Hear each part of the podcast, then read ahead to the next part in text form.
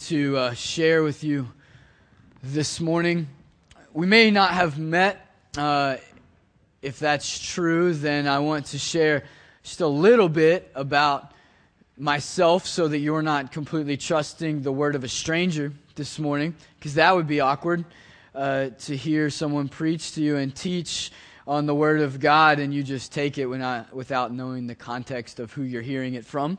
For those of you who've been around for the last six years, then you can just take a nap for a couple of minutes because I'm going to bore you uh, because you may have already met me. My name is Chris Cox. I would define myself in a few ways. I would first define myself as a follower of Jesus.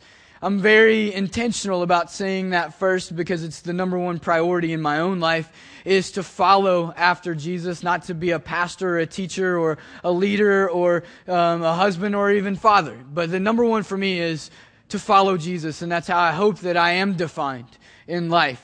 And so, first and foremost, I want you to know that I'm speaking from a place of following today, not a place of leading or, aha, I already have this but from a place of saying, This is where, in pursuing Jesus, He's leading me, and maybe, maybe we need to join in this journey together. Second, I would say that I'm a husband. My one of my greatest loves in life is to pursue the beauty of my wife in all circumstances, in all seasons, to protect her, to guide her, to stand next to her, to to lead, follow, and submit with her as we pursue Jesus together. That that is uh, one of the greatest joys that I would love to talk about all morning of how I've been able to see God through that journey and the greatness of what it is like to pursue my wife and to see her champion and the purpose that God has given her. And then I would say that I am madly overwhelmed with being Sonny and Brinkley's dad. My daughters are three and seven, and they're amazing. Most days I spend with Princess Glitter on my head as I go to work. They're awesome. It has totally shown me what being a man really looks like in the context of being a husband and a father with girls around all the time.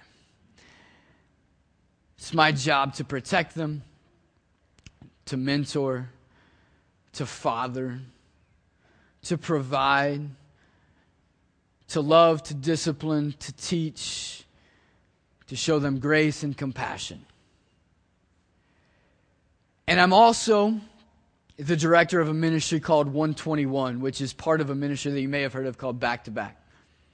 I would love this morning and I've actually written several sermons on how to talk to you about what I want to talk to you about from the context of me being Sarah's husband and Brinkley and Sonny's dad. But there's a pastor in this church who has had a tendency to stand on this stage and tell his church that if he uses an illustration about his children that maybe they don't know about or maybe he hasn't really signed off for. He pays them money, cash money, if he uses their story.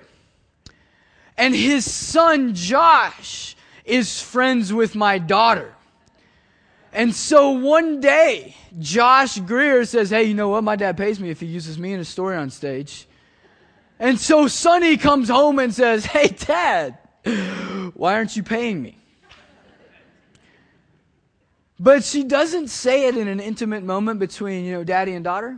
She says it with Sarah and Brinkley there. So I would love to tell you about Sarah and Brinkley and Sonny, but I cannot afford it. It is way too expensive. Thank you, Jeff.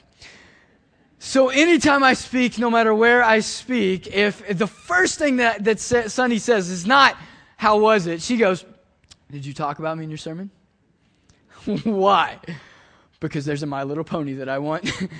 and I need some money. So her greatest job is to book me speaking engagements by which she is an object in the story. So after this sermon right now, she, I will walk out and she will say, pay me my money because I just mentioned her. And after the first service, Josh Greer walked up to me and said, pay me my $10. However, I don't have a contract with him, so I think Jeff owes him some money. Um,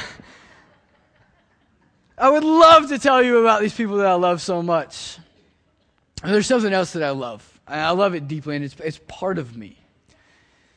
And that is resourcing emerging generations in this culture to live like Jesus with their hearts set on forever. I, I could probably remember, I think I would pinpoint it back to a moment when I was working as a camp director at the Lakota YMCA. I was a college student, the games director. It was the greatest job ever, except for the pay. They pay you nothing. But I got to wake up every day and go to work to play soccer and dodgeball with kids. Soccer on the days that they were good, dodgeball on the days where they were not. It's a great reward. You just throw balls at kids. And they pay you for it. Not much, but it's rewarding in heaven. And I remember in these moments, not playing dodgeball or soccer, but hanging out with these students thinking, man, there's, there's a freedom here. There's a joy here.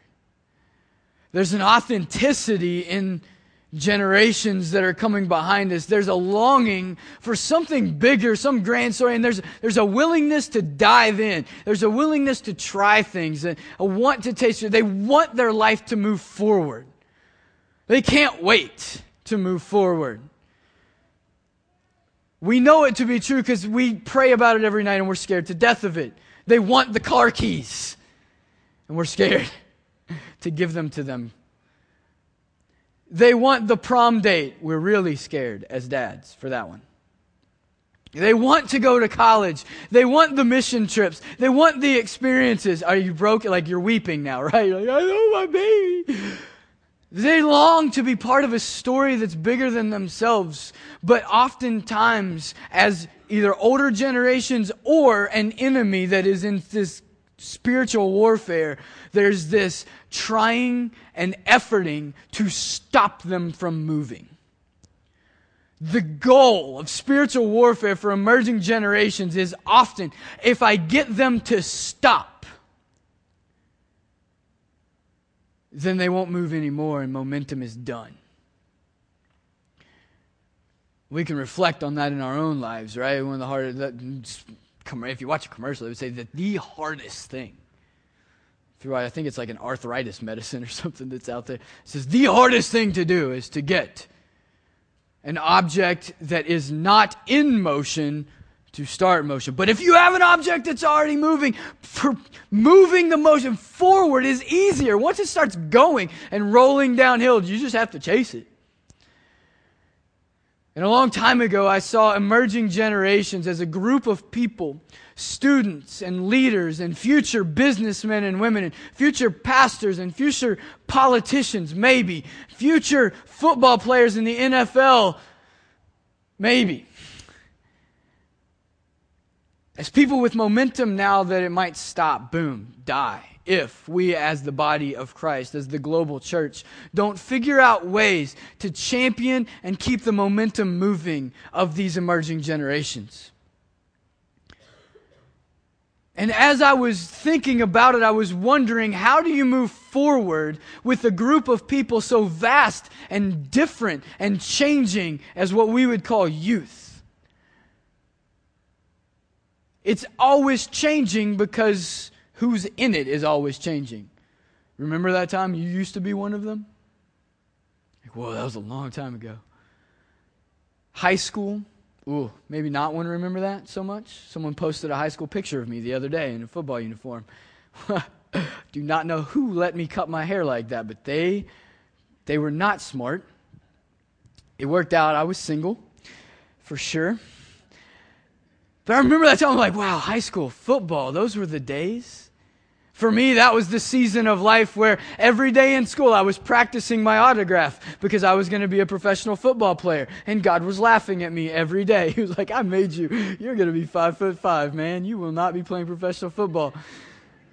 Every morning I'd be practicing my signature and God would probably just chuckle in heaven, like, you're a dork. And under that signature, in that season of freedom and I could do anything. It didn't matter how tall I was. I could still hit people really hard and concuss myself every game that I played. And I could have this signature and I could go pro if I wanted to. I was just reckless abandon. And it was really interesting because underneath my signature, I had this thing that I always had to do. And it was Chris Cox and you can't read it. It's not legible. Um, and if you've ever seen me sign anything today, it's not legible. But I had this really cool, unlegible professional football signature. And underneath of it, I had to put a verse because all Christian athletes put a verse under their signature signature, right? Mm-hmm. We didn't Tebow, we just wrote scripture underneath of it. And so I had Philippians chapter 3, verse 14 underneath. From the time I was in first grade until I was a college freshman, that was kind of my life verse. And it's the context of the conversation that Jeff has been bringing every Sunday here in this series called Forward. It's this idea that Paul is writing these words to his church saying, move forward. And in Philippians chapter 3, verse 14, he says, I press on toward the goal to win the prize for which God has called me heavenward in Christ Jesus. I love that verse because for me, pushing forward and movement was key to my life. It was always a, I'm a task kind of person. Relationships are great if we're working together on something for me. And I always have to marginalize the, the task in order to validate the relationship intentionally in my life because if we're not doing it together, I might forget that you exist. And it's a, it's a bad thing. I don't know why God wrote that onto me. I'm fixing it. But I love the verse because there's a pressing into, there's a movement. It's like, if we all push this thing forward together, if we all move, if we all go, if we're all pushing forward together, we can see the glory of God manifested through Jesus together. I love this verse. Let's press on together and let's move forward. And so I would sign my autograph with Philippians 3.14 because I'm pressing on to the NFL. And it never happened. It was the medium by which in high school I defined my life. I was living and breathing football. That medium changed, though. When mediums in our life change, a lot of time our momentum stops because our message was defined by the medium by which we were living, and all of a sudden we've lost the message. Here's an example. Here's where, where we're going to land is this idea. Do you remember, do you remember these? yeah. Cassette tapes. Some of you don't know anything about this. You, you, there's, there is no like playlist on here. Like it's, you can't swipe it to turn it on. And it doesn't come with an app. But this, this may have changed your life. This little thing right here, this could be the reason that your parents are married. Because dad figured out the art of the mixtape. Yeah, you know. You remember that before these, we had to either listen to the whole record or we had to try to make the 8 track work. And hopefully, when we put the 8 track in, it would actually come out without ripping the whole stereo out of the dash of the car. That was my, my dad tells me, I'm not that old. But there was this 8 track, and you, but you had to listen to the whole thing. You couldn't mesh songs together. With the record, you couldn't mesh songs together. You had either the album or you had the song on the album, or you then took the album off and you put it back in the sleeve and you kept it nicely, or you just threw them around your room. And then you put it back on, you got to put the needle and you got to find the song with the needle and the 8 track, you got to figure it out. And every time you pull the 8 track out, like the tape was not going to come in the plastic, it was going to come out inside the 8 track, and you're just going to be like, oh, now all the 8 track's tape's gone. And then someone had the vision to be able to say, you know what, this isn't working. We're not getting the message, the music that we want out in the way we want to. Let's make an easier way that we can copy this music and get it out to the masses. And so they made the cassette tape. And then we all learned the three finger method of play, record, and play. And so you put two cassette tapes right next to each other. You picked the song that you wanted, and then you went one, two, three, whew. You remember that? Seamless. And at the end of the song, you would go, one, two, three, stop. Change the tape, put the next tape in. One, two, three, record. Yes, I'm awesome! Some of you are like, yeah, I did that like every day. We had these mixtapes, and now we have the opportunity to have all of our favorite music together we could share the love of Ice Ice Baby with the world. Everyone knew who Vanilla Ice was then. Because we could take the only song that mattered on his tape and take it off and add it to other songs that we liked because no one else wanted to hear anything else from that, that tape. And we took music and people started sharing, and my uncle was a master at this. He had like two high quality recording little studio set up in his apartment. He was 35 and single, so, you know, whatever. Um, all he would do all day was make mixtapes for people. And he'd bring, hey, you need to listen to this. You need to listen to this. I'm like, what do you do all day? He's like, I just listen to music. It's so awesome. He's just handing out mixtapes to the world. Before that, I don't know what they did before high school basketball games. I have no idea how you got pumped up listening to one song or one artist, or just the band played the whole time. But now they started this mixtape. It's like this idea of oh, we can have our own playlist before song. We can do all this stuff for dances. You can just give a mixtape to your parents to tell them you're sorry for wrecking the car if you want to. You can give a girl a mixtape and she can throw it at your face. Um, and you can have all of this stuff. And music started to change. You might still use a tape deck though. Last I, I checked, everything I wanted's on here. I don't, that doesn't really work. It's kind of a waste. Now, what if, as technology progressed in our culture, as we saw all of this movement happen, what if someone had said, you know what? Music's just fine the way it is. We're good with cassette tape. You can be as digital as you want to, and you can have your Macs and your PCs, and you can have all of your flat screen TVs, but music, music is only heard well on cassette tapes. And so we must protect the cassette tape and only listen to cassette tapes for the rest of our lives, or else music isn't really authentic. We would just we'd lose everybody who's going to cart around an iPad and a tape deck. Some of you are like, my car still has a cassette tape deck. Pray over that thing.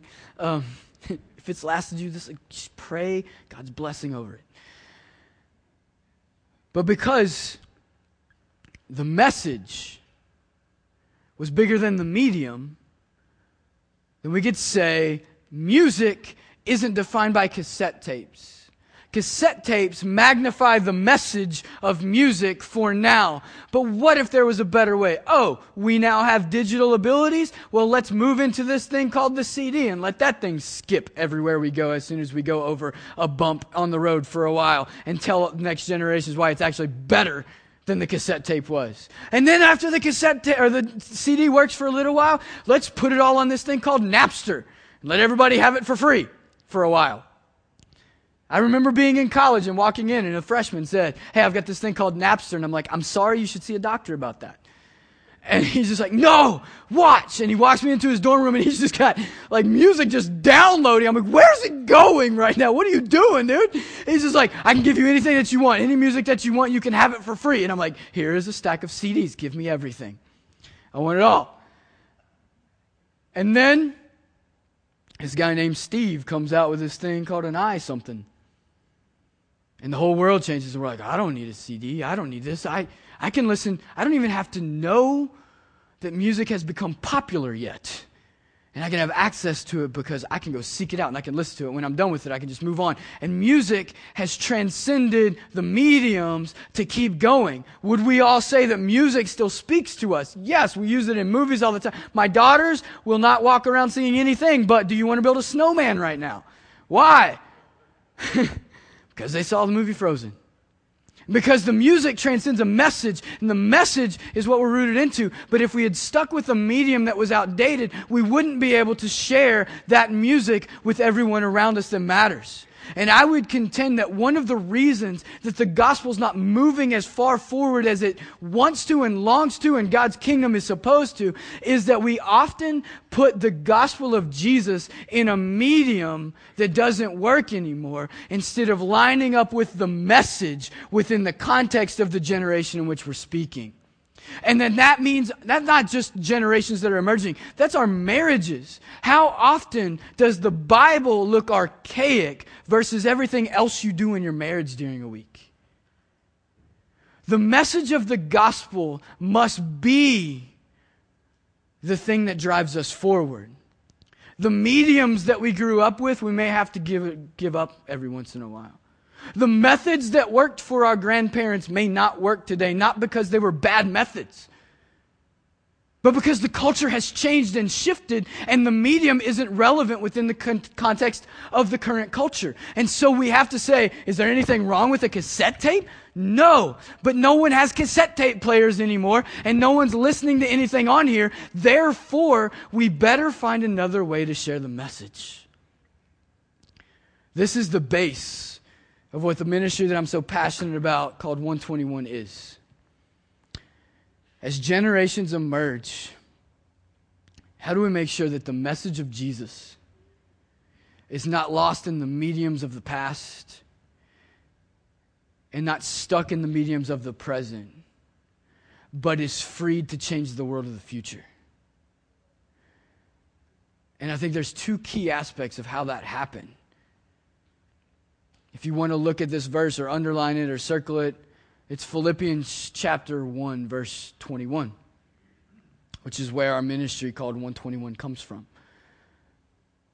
The verse says, But for me, to live is Christ, and to die is gain. Done. It's a really big verse. It's actually a few words and life transforming you see, six years ago, when I was questioning whether or not I was supposed to stay in local youth ministry in Xenia, Ohio, if you've never heard of that, it's okay. I've been there eight years as a youth pastor. I've been able to see God do great things through this student ministry. The church was going backward, though the student ministry is going forward. And some of the leaders in the church were coming in, especially this new senior pastor was coming in and going, Hey, um, I'm not sure that you're the youth pastor for the future.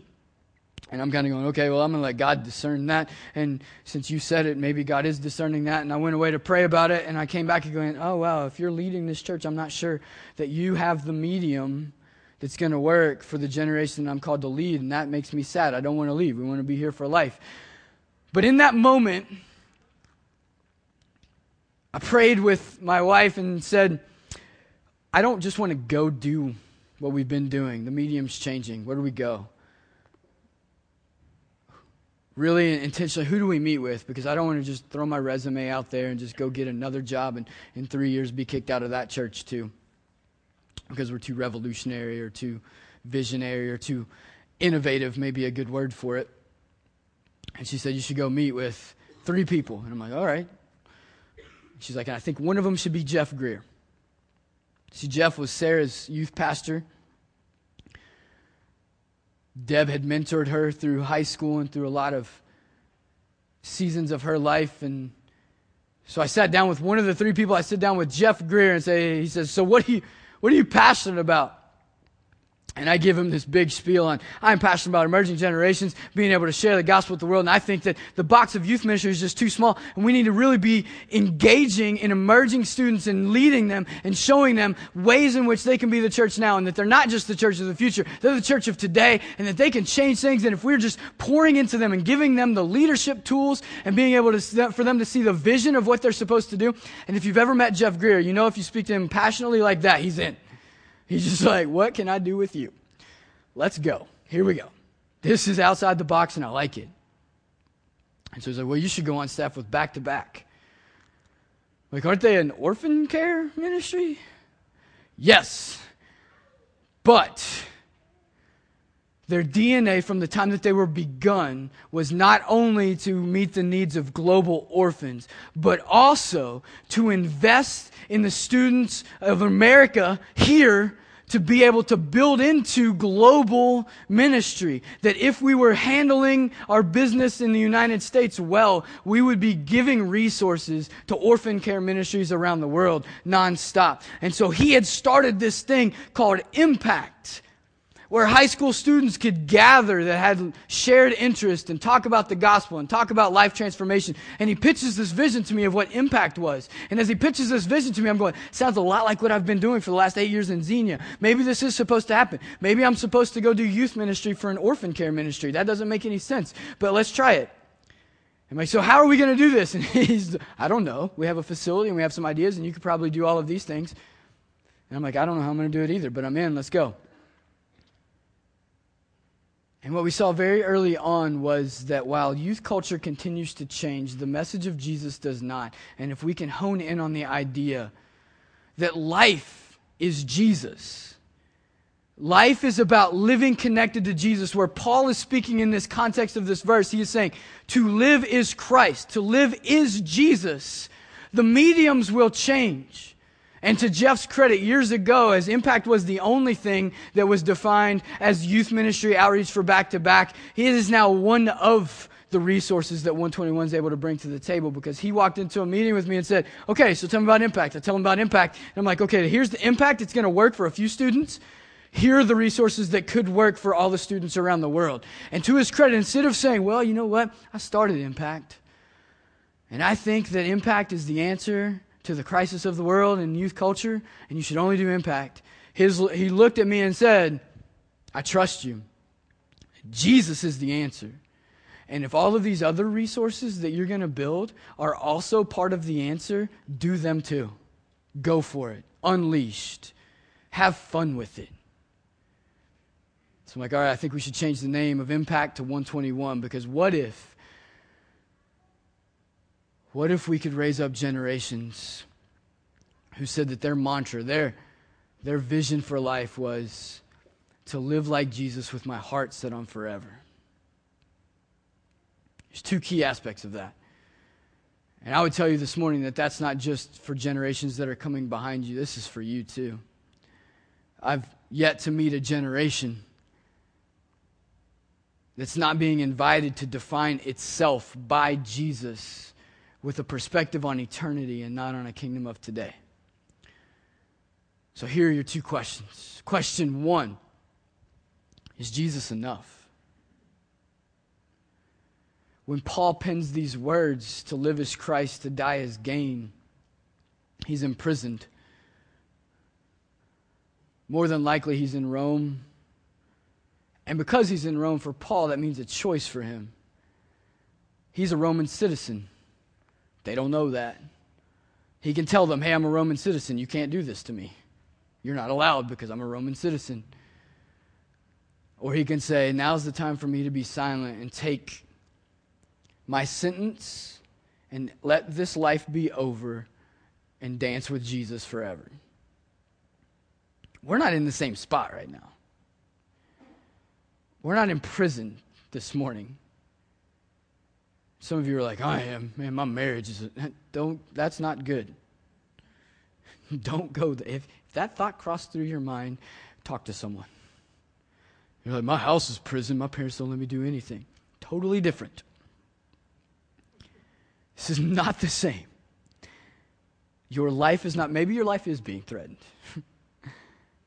but you're not sitting in a country with a government that absolutely detests and is actively trying to destroy your religion.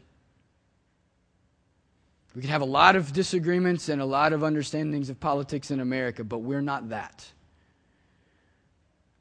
The last I check, if you wake up in the morning and you pray, you don't go to jail.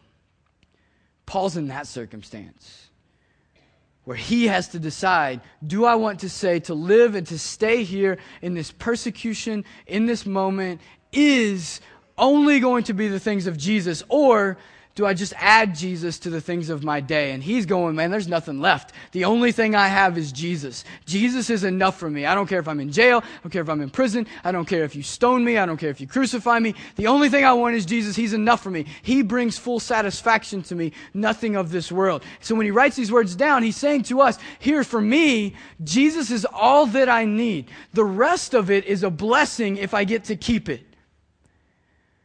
But Jesus is enough. So this morning, the first question that we should ask is, is Jesus enough? And then if it, the answer is no, in order to move forward, our answer is not, if Jesus is not enough, I need to condemn myself for not being good enough for Jesus, for not being enough, being able to get enough done. But it's to ask, what is it about Jesus I need to learn for him to be enough? You don't fix yourself and then move forward. Jesus shows you something that's so magnificent about himself, it's worth moving forward to. We don't look at our lives and say, for me to live is Jesus because I've fixed myself so much that now I can see that He's real. Instead, we look at Jesus and say, You're not enough. I need you to be better than my marriage. I need you to be better than my bank account. I need you to be better than my college football team. I need you to be better than this in my life. And Jesus, every time that you ask Him to be better than something that you have to have in your life, I promise you He'll trump it. The question is not, are we good enough for Jesus to say to live as Christ? The question is, is Jesus good enough for us, for us to trust him?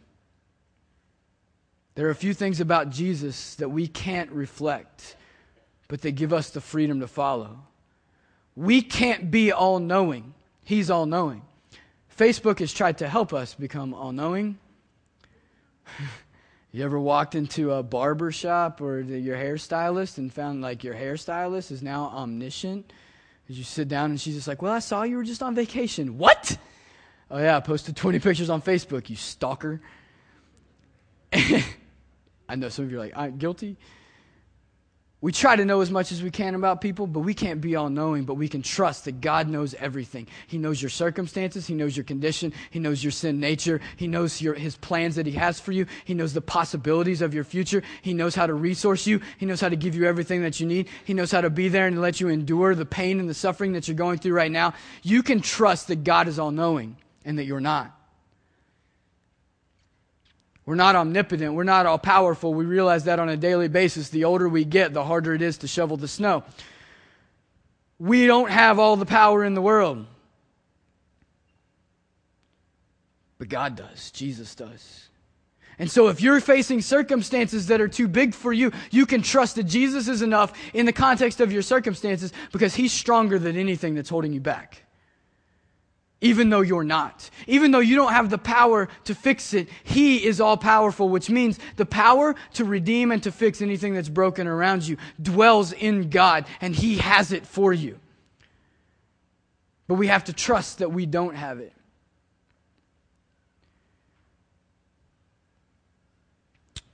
We're not omnipresent either as illustrated to us by the number of selfies that our children take in front of mirrors to show us exactly where they are and what they are wearing. Hashtag. It's very easy to see that we're only here right now. Some of you are like, I'm tweeting from here right now. We have things now uh, as apps, things like Foursquare, that show us exactly where we are and when we are there. I just checked in at Starbucks again.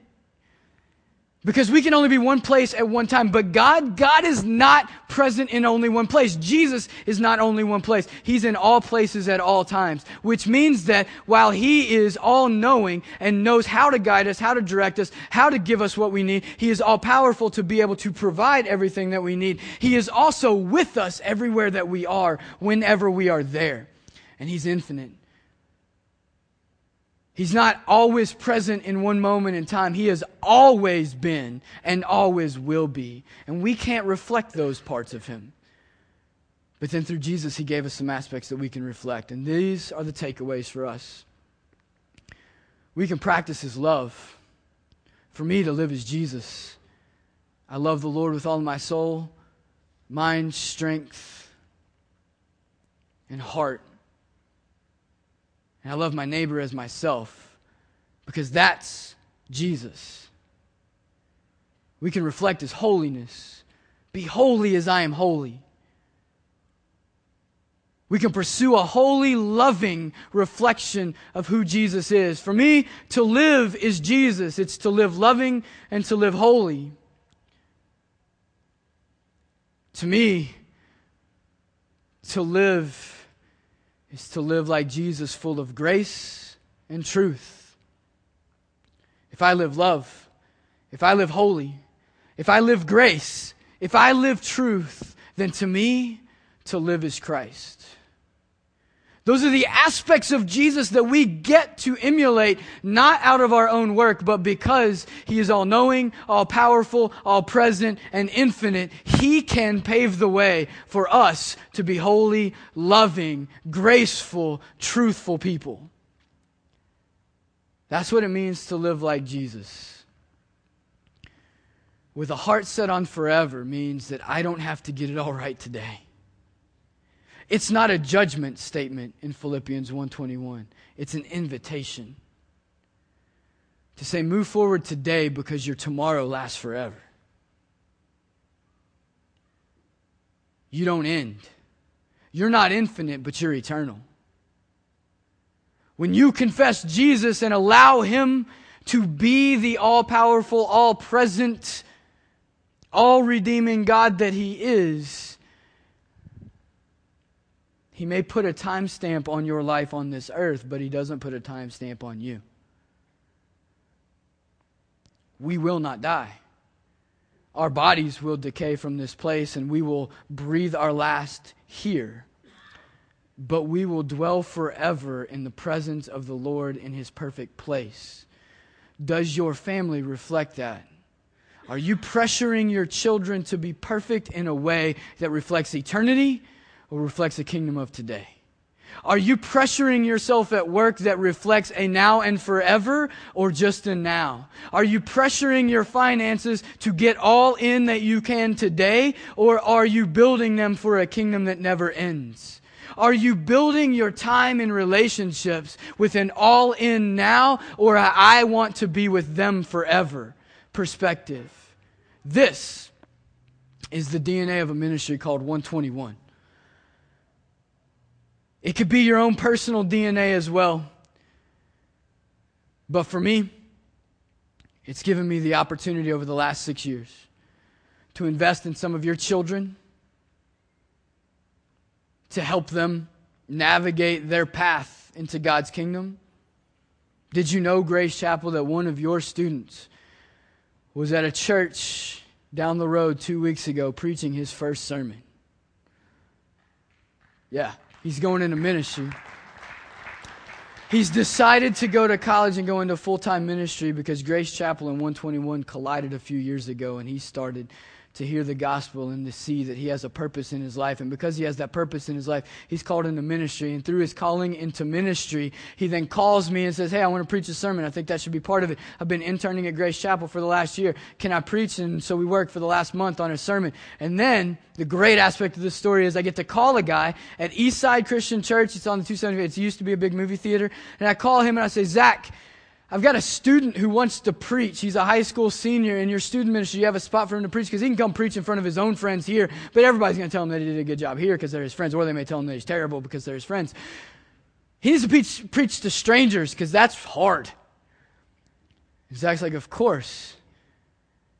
So Zach sets it up. And so two weeks ago, we go to Eastside. And as we walk in, Zach walks up on stage to his student ministry. And he's like, This is a very defined moment of a kingdom of now and not yet. Because about 10 years ago, I was sitting in the audience at my student ministry. And my youth pastor, his name was Chris Cox. And he told me that the kingdom was in my hands and that he would resource me to build his kingdom now. And now I'm the youth pastor at a church. And Chris is bringing a youth pastor from, a, a student from another church to come preach so that the kingdom keeps going.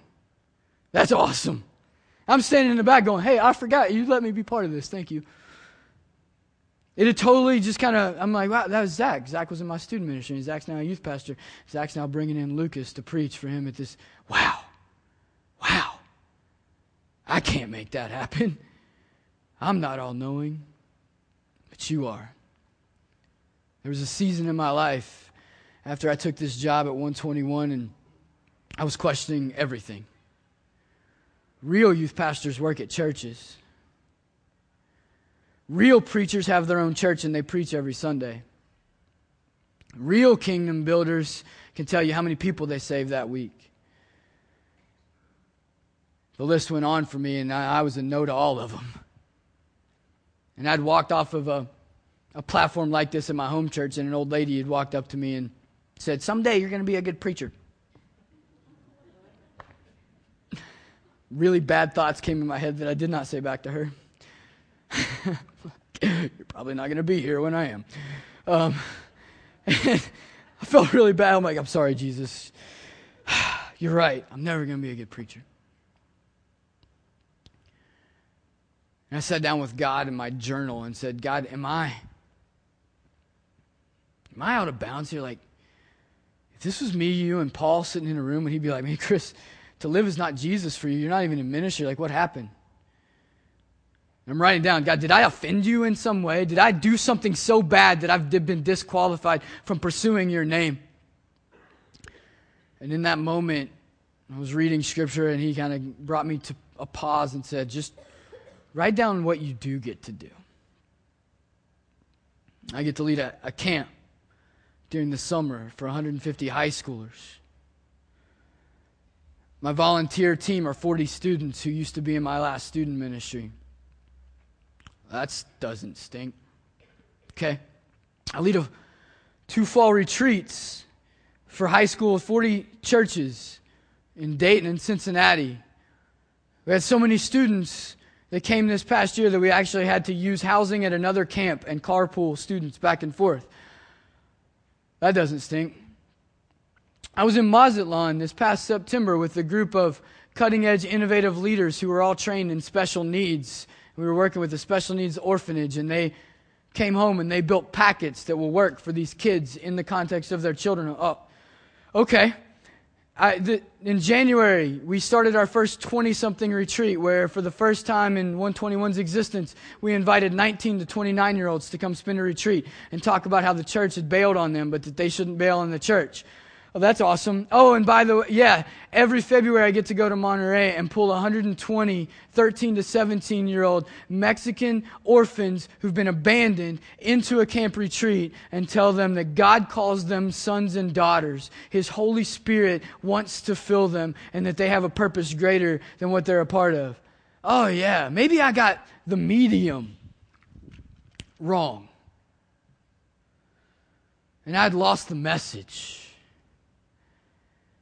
And I only want to encourage you in that. Not, this is not a pat on the back of Chris Cox because I didn't do any of that. You did. Grace Chapel has stood next to One21 for the last six years. And together we shared the gospel with over 2,000 students on two countries. Because for me and my house, to live is Christ and to die is gain. And for this church, to live is Christ and to die is gain. Well done.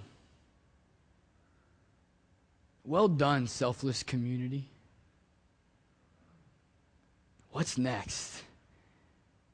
There are new mediums on the horizon for us. But the message is still the same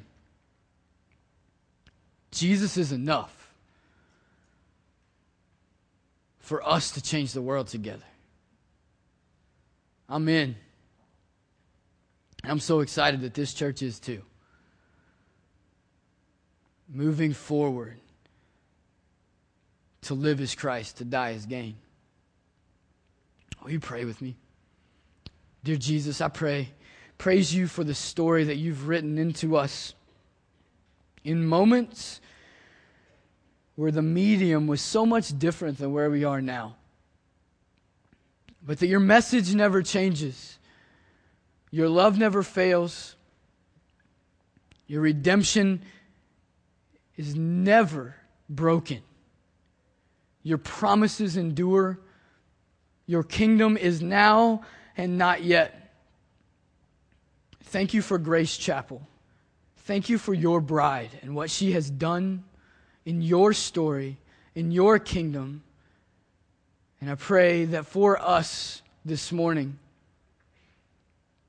you would remind us that you are enough, and in our weakness, we would seek you. And that you would remind us that your kingdom is forever. That what we endure today does not define our tomorrow but that your kingdom will reign forever and ever and ever. Jesus, it's through you that we pray. Amen. Have a blessed week.